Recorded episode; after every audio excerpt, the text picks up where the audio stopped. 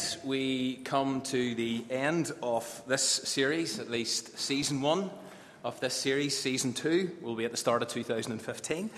But after five months, because uh, we started this back in October, after five months, we've reached that moment whenever David becomes king of all Israel in a kind of ultimate rags to riches story. The shepherd boy from Bethlehem is finally declared king by the leaders in all Israel. He's about 37 years old at this stage, and he will reign for another 33 years. His destiny, if you like, has been fulfilled or is being fulfilled.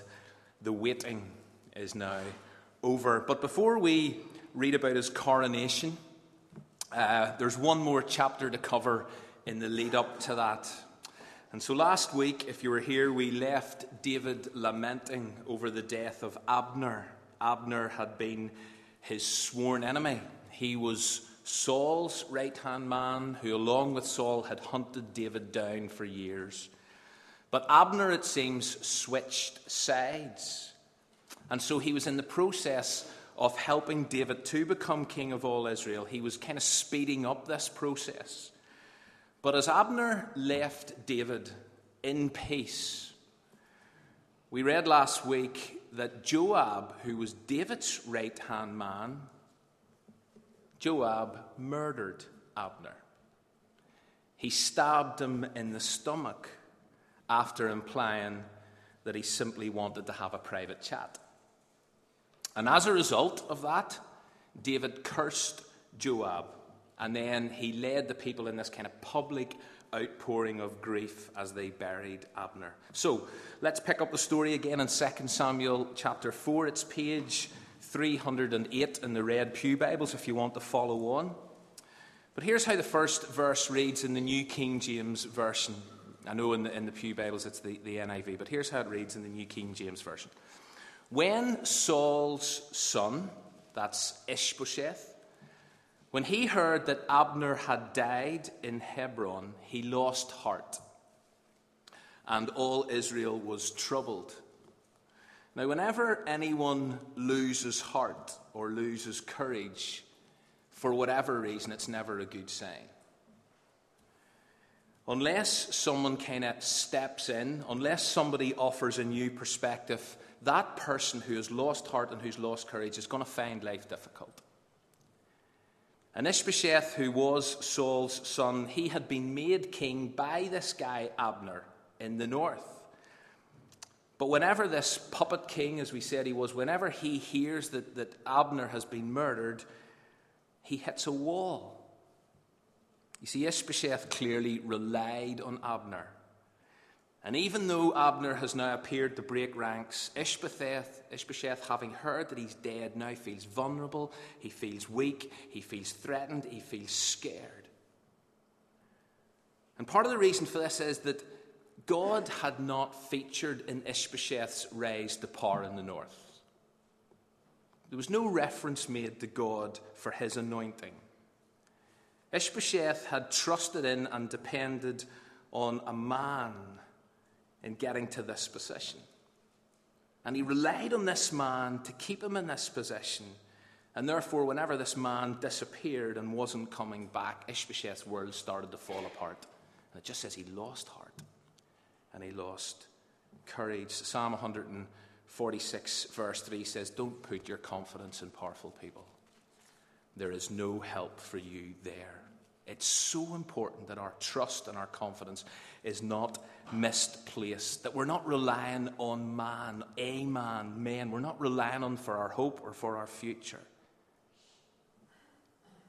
Because man's way is doomed to failure.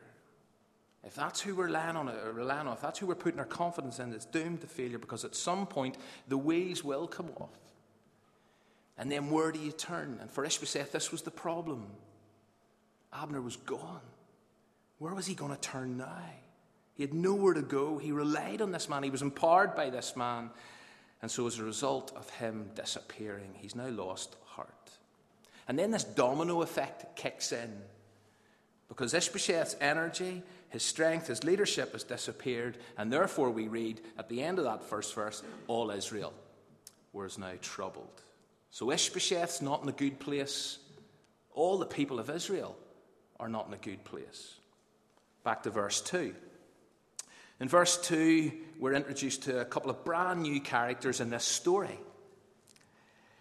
Two brothers, Baanah and Rechab brothers who were leaders, it says, in Ishbosheth's raiding parties. And that's all we're kind of told about them at this point. Because then we get the verse 4. And if you have got an NIV in front of you, or a particular sort of translation of the NIV, you'll notice that verse 4 is in brackets. Because here we read that Jonathan, and, and, this kind of verse seems to come from nowhere and it doesn't really go anywhere, but in verse 4 we read that Jonathan, who's now been dead for about seven years, but it turns out that Jonathan had a son called Mephibosheth. And what the narrator tells us here is when he was five years old, he was dropped by his nurse or by his nanny, and he was left disabled. That's all we're told. And you kind of wonder why is that there? We do read about Mephibosheth again, but it's not for quite a few chapters.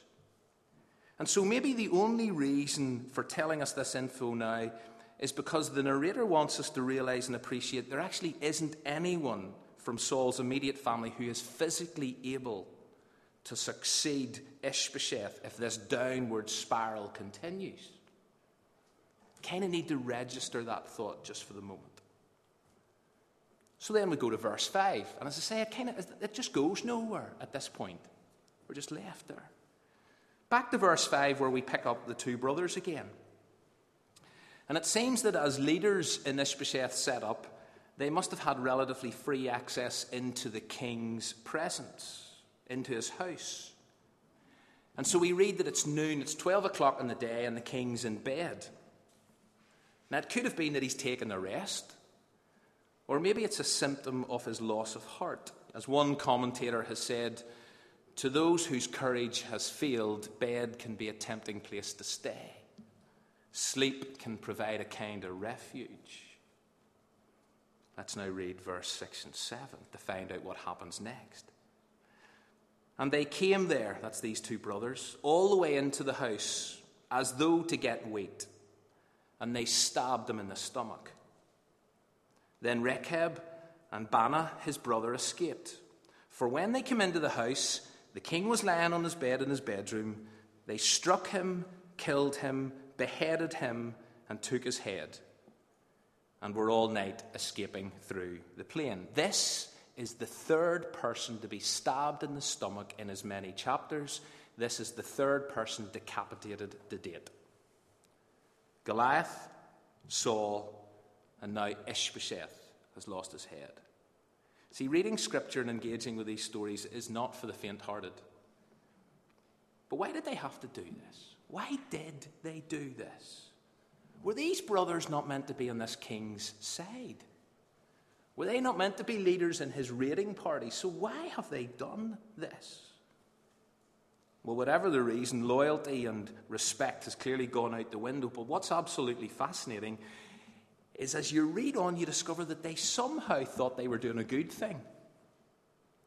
They actually thought they were doing the right thing because we read here that they didn't just escape and do a runner and disappear into the night, they intentionally went somewhere, carrying Ishbosheth's head.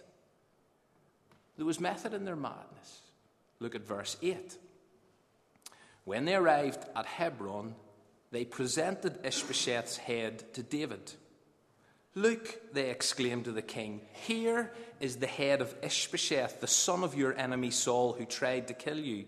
Today, the Lord has given my Lord, the king, revenge on Saul and his entire family. So here were these two brothers standing before David, head and hands, literally. And they were convinced or they believed that what they had just done was laudable, it was commendable, it was creditable. And so, what they were doing as they stood there, they were waiting for the well done guys. They were waiting for the pat on the back. They single handedly, or as a double act, had decided to head down the revenge route. They decided, you know something, we're going to take vengeance into our own hands. And so they stood there, having done that, totally expecting David to be delighted with them. And if nothing else, what happens next stands as a graphic and powerful and disturbing reminder that it is never right to take matters into your own hands. It's never right to seek or take revenge. As we read from Romans last week, do all that you can to live at peace with everyone. Never take revenge. Leave that to the righteous anger of God. For the scriptures say, I will take revenge, I will pay back, says the Lord. It's none of our places. Never is to take revenge. And even when it seems right, it's always so wrong. Even when you think good will come out of this, evil can never be condoned. As these two brothers quickly discovered. Because it becomes apparent just how massive a mistake they have made, how much of an error in judgment they have made. Let's read on to here. Verse 9. But David said to these two brothers, the Lord who saves me from my enemies. And that comment is so insightful because it clarifies David was just putting it out there that this is who my trust is in. This is who saves me. It's not up to you, it's not up to anybody else. The Lord who saves me from my enemies is my witness. Verse 10. Someone once told me Saul is dead, thinking he was bringing me good news. Now, if you've been following this series, You'll probably remember how an Amalekite arrived on David's doorstep one day, carrying Saul's crown and his armband, and sharing the good news that he had put Saul out of his misery on the battlefield whenever Saul had asked him, thinking he had done the right thing. And we all know what happened to the Amalekite. Verse 10 tells us, But I seized him, says David. I killed him at Ziklag. That's the reward I gave him for his news. How much more? Try to put yourself in these two brothers' position here as he says this. How much more should I reward evil men who have killed an innocent man in his own house on his own bed? Shouldn't I hold you responsible for his blood and rid the earth of you? Imagine? them standing there, Ishbosheth's head in their hands, thinking they'd done a brilliant thing. Here's what happens, verse 12. So David ordered his young men to kill them. They cut off their hands and feet and hung their bodies beside the pool in Hebron. Then they took Ishbosheth's head and buried it in Abner's tomb. End of chapter end of two brothers. It's rather shocking scene to see amputated bodies hanging in public disgrace. It's why I said last week that I believe 2 Samuel chapter 4 should come with a classified warning, or at least a parental advisory sticker. And one of the key points that you've got to make out, and, and, and we all believe, at least I hope we all believe, that all scripture is God breathed. Every little detail is God breathed and is useful at some level. And so, one of the key points, or a couple of key points that you can take out of this, is that no point, no point in this whole story have we found David grasping or grabbing at the throne before its time. Even when others around him were trying to press fast forward, David, we'll help you out. We'll take people out. We'll sort the situation out. We'll get you onto this throne now. David said, No, I'm waiting on God's time. I'm not waiting on man's time. I'm submissive to God's time frame. I'm not operating within yours. And therefore, I'm prepared to wait. And the second thing that comes out of this is that David remains loyal to the family of Saul right to the bitter end. Do you know, there was a time in ever David's life when he had made a promise to Jonathan that he would never harm any of Saul's family. And David now comes through in this promise because you see, David's a man after God's own heart. When God promises something, he sees it through. When David promises something, he believes in seeing it through. And therefore, therefore, at no point does David cause or celebrate the death of Saul, nor his key people like Abner, nor his own flesh and blood like Ishbosheth. Plenty of others, like an Amalekite and Joab, and these two brothers decided to do things differently, decided to do things in their own terms, in their own time scale, but not David. And as this story reminds us, choose to go your own way. Choose to do your own thing. Choose to tamper with the purposes of God. Choose to speed things up when it's kind of like not your place. And you may find that the consequences are extreme. With every choice comes a consequence. Amalek, the Amalekite made a choice, extreme consequences. Joab made a choice, extreme consequences. Two brothers made a choice, extreme consequences. Let's move on. Into chapter 5, just the, the first few verses. Because now the time has come. This is it. And the leaders of Israel, it says at the very first verse, they make their way to Hebron. And they now give three clear reasons why David should become the king of all Israel. And they're all in verse 1. And here they are. To start with, listen, you're our flesh and blood, your family, David. Secondly, even when Saul was king, your leadership ability was obvious. You, you, were the ones who led us in battle. And thirdly, and maybe most importantly, you're God's man. You're God's choice. God had told you this day was coming, and now it's arrived. And then after years of waiting, and it could be something like 20, if you've been here the last few weeks, you'll know it could have been something like 20 plus years of waiting. David is officially anointed king over all Israel. His rise to power is complete. And it then says he becomes more and more powerful. He goes from strength to strength for one reason and one reason only. We'll get to that in a second. But the first thing that, that David does as king, the very first thing, is he sets up his power base. He establishes his power base in Jerusalem, where he reigns, as I said, for 33 years, and he renames this place the City of David. But in verses 6 to 8, we read how David took the city. And there's info in these three verses that is deeply troubling. And it has sent Bible commentators scurrying all over the place, spilling liters of ink, and trying to get their heads around what is meant by these three verses.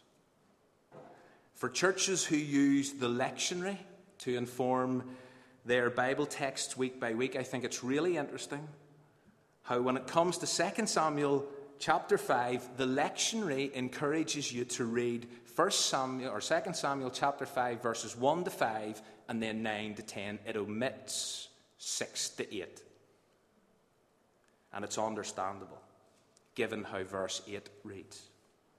See in verse 6 the Jebusites they're the people who kind of must have been living in or occupying Jerusalem. They deny David access to the city saying even the blind and the lame will repel David will stand against him. David, who is a clever military strategist, he comes up with a plan. He decides to send his troops into the city through the water system. But then our reading should come to a screeching halt. Look at verse 8. And David said on that day, Whoever would strike the Jebusites, let him get up the water shaft to attack the lame and the blind, who are hated by David's soul. Therefore it is said, The blind and the lame shall not come into the house. Hmm. So, where do you go with that? Now, I'm not going to try to explain the possible interpretations. And honestly, if you do want to go away and look into this, there are numerous interpretations here as to what this means. But whatever way you look at it, and taking the three references together to the blind and the lame that are in those verses, it's hard to avoid the conclusion that David had a bit of a problem or a prejudice against certain people with certain disabilities, or at least against certain people with certain disabilities from certain people groups. whatever way you read these verses, they're unnerving. They're slightly offensive, actually.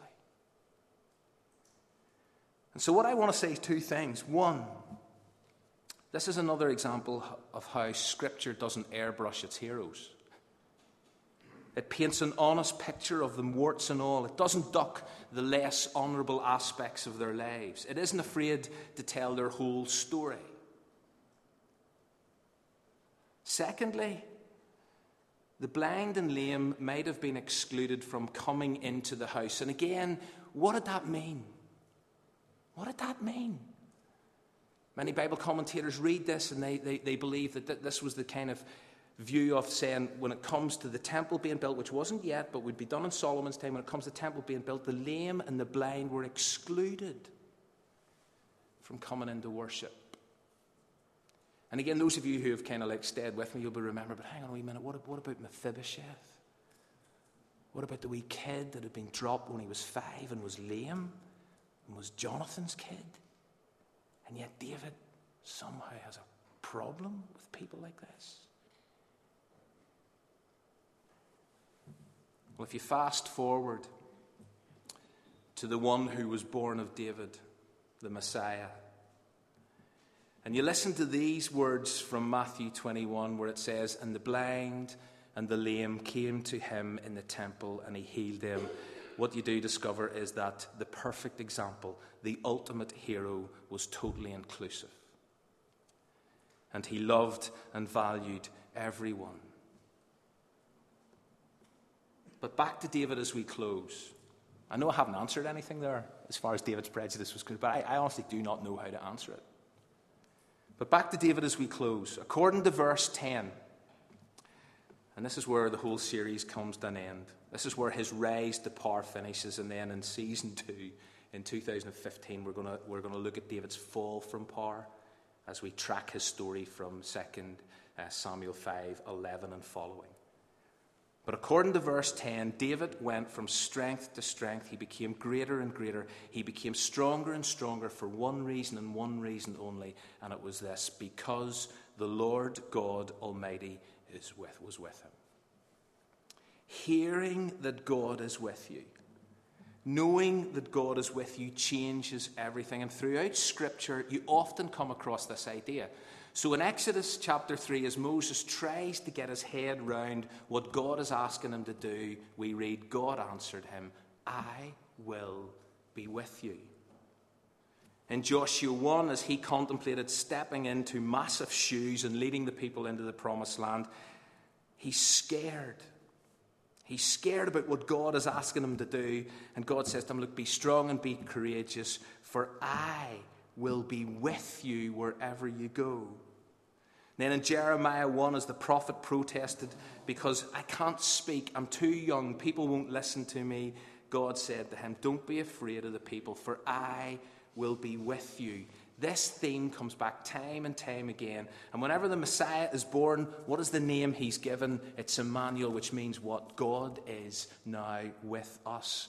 And then, whenever Jesus was returning to the Father, he reminded his disciples, every single one of us here this evening who are following Jesus, he reminds us, I am with you always to the end of the age. The reason for David's rise to power, the reason that David is now king, the reason that David is an all time hero of the Christian faith, despite his weaknesses and failings, the reason that he is remembered, the reason that David has this reputation of being a man after God's own heart is why? It's because God was with him. And so, for those of us here this evening who do follow Jesus, this is our story. It's not just David's story. God is with us. That's what we firmly believe. And therefore, that is not only a word of encouragement, I hope, but it's a word of empowerment. It changes everything. That we can be people after God's own heart, because God's with us. We can leave here and walk into a new week and live out the words of Jesus as we were thinking about this morning, put them into practice. Why? Not because we can do it in our own strength, but because God is with us. David's God is our God, and therefore we can trust in him. We can serve him just like David, despite and amidst all the twists and turns, all the successes and failures, all the delays and distractions. We can walk the walk. We can walk the walk. The title of this, walking the walk, the title of. We can. Why? Because God is with us.